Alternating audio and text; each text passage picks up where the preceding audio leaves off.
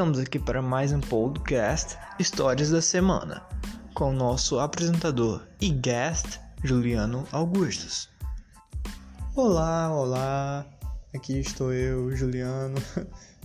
Hoje nós vamos falar um pouco sobre a história do povo judeu, os seus conflitos com o povo palestino e como ele se encontra atualmente.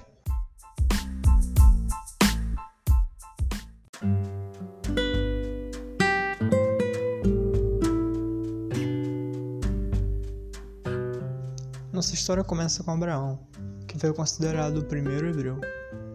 A Bíblia diz que, em um dos seus diversos encontros com Deus, Deus lhe diria que dele surgiriam diversas nações, caso Abraão seguisse suas ordens. E assim, ele o fez. A partir de seus descendentes, surgiu a nação hebraica.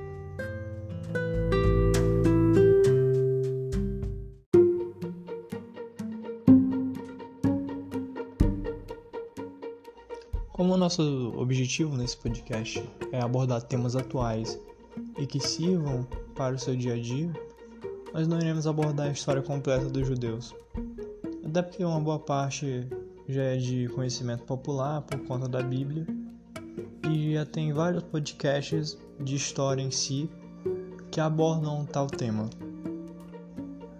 Podemos citar algumas figuras importantes do judaísmo, no entanto, como o próprio Abraão, José do Egito, Moisés, Esaú, Israel, Simão Barcoquebas, que por muito tempo foi considerado o profeta judeu, já que diferente do cristianismo, no judaísmo não tem profeta, é dito que o profeta ainda está por vir, e os judeus esperam este profeta há bastante tempo. Pulando bastante tempo, já para o século vinte, é, uma boa parte do povo judeu vivia na Alemanha e alguns grupos radicais antissemitas começaram a surgir dizendo que o povo judeu estava fazendo com que a Alemanha se tornasse impura. E dentro destes grupos, uma figura bem conhecida nos dias atuais foi crescendo, ganhando destaque, popularidade e poder, e que acabou por governar a Alemanha. Estamos falando, claro, do Führer, do terceiro Reich, Adolf Hitler, que com o seu enorme desejo de renascer a sua grandiosa raça ariana, promoveu uma das campanhas mais sanguinárias de toda a história da humanidade, isso tudo durante a Segunda Guerra Mundial. Enfim, pós-Segunda Guerra, o povo judeu estava sem casa, desolado e sem nação. Começou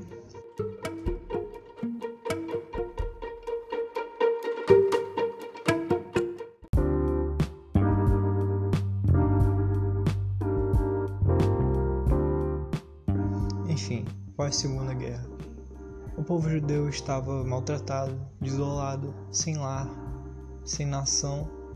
E por conta disso, começou a surgir um grande movimento sionista de que todos os judeus deveriam voltar à Terra Prometida, que agora era o território palestino, até porque já haviam bastante judeus vivendo lá.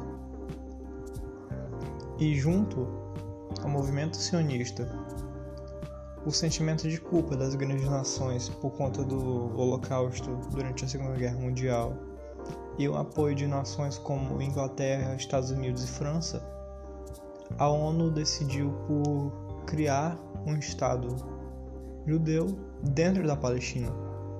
Tal decisão desagradou bastante os países árabes e desagradou bastante os povos que já viviam na Palestina. O problema é que os palestinos já alimentavam raiva contra os judeus e já tinham uma boa parte da sua população em terras palestinas antes mesmo da Segunda Guerra Mundial. E, por conta da grande população judaica que lá já vivia antes, e um sistema político indefinido, impediu que os palestinos se organizassem e criassem o seu próprio Estado. E isso irritou bastante, porque o povo judeu conseguiu criar o seu Estado dentro do seu território, e eles que já moravam lá, o território era deles, eles não conseguiram a nação. É, eu diria que é uma situação bem chata, para não falar outra coisa. Então, isso tudo desencadearia em uma grande série de ataques contra o Estado judeu, que recebeu o nome de Israel. Tudo isso ocorrendo durante a segunda metade do século vinte. Alguns conflitos conhecidos são a Guerra dos Seis Dias, onde Israel derrotou países como Síria, Egito, Arábia Saudita e Rússia, e a Guerra do Yom Kippur, que resultou novamente em vitória israelita. Tais conflitos apenas aumentaram a glória do Estado israelita.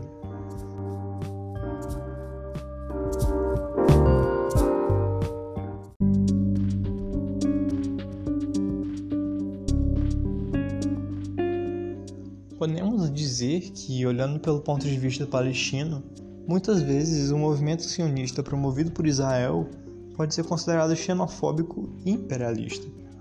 E, como uma forma de protesto e de combate a tal imperialismo e tal xenofobia, os palestinos se rebelaram contra os israelitas por meio das infitadas. Houveram duas, das quais a segunda foi o estopim, que incentivou a construção do muro que divide os dois estados e que foi apresentado no documentário O Mundo de Muros, Israel e Cisjordânia. Outro motivo que causou as infitadas foi o assassinato de um líder palestino e um líder judeu, respectivamente. Um líder palestino na primeira infitada, um líder judeu na segunda infitada.